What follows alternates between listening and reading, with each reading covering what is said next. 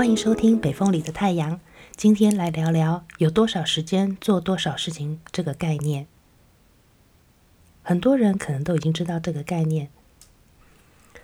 如果有人跟你说他从台北到高雄打算花半个小时，你会怎么回应呢？会跟他说时间上不太可能，是吧？在美国念书的时候，除了课程的纲要，会有另外一个重要的栏位。建议这一堂课每一周要花多少的多少的时间？当然，这是跟他的语言能力还有基本能力要符合课程要求。如果语言能力或是基本学历稍弱，就会花上更多的时间。能够告诉你要花多少时间，有一个重要的基础，就是有在记录时间。刚开始当然不知道需要花多少的资源。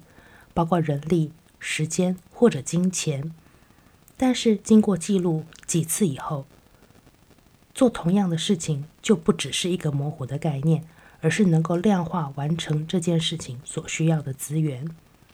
回到刚开始提到，从台北到高雄的交通，因为我们会注意车程的时间，所以会知道要花费多少，很轻易地告诉别人可能性。这是我们在安排事情的时候常常忽略，而且会忽略导致时间的延宕。要完成一件事情，在方法不变的情况下，自然有物理或者空间上的限制。想做的事情一直叠加上去，在体力、时间、注意力、技术方法都不变的情况下，就只能做不到，或者压缩品质了。这又是一个努力的许愿，却没有考虑资源的例子，没有运用策略来排定优先顺序。有多少时间做多少事情，这是一个简单的概念，但是却常常做不到。谢谢你收听《北风里的太阳》，我们下次见。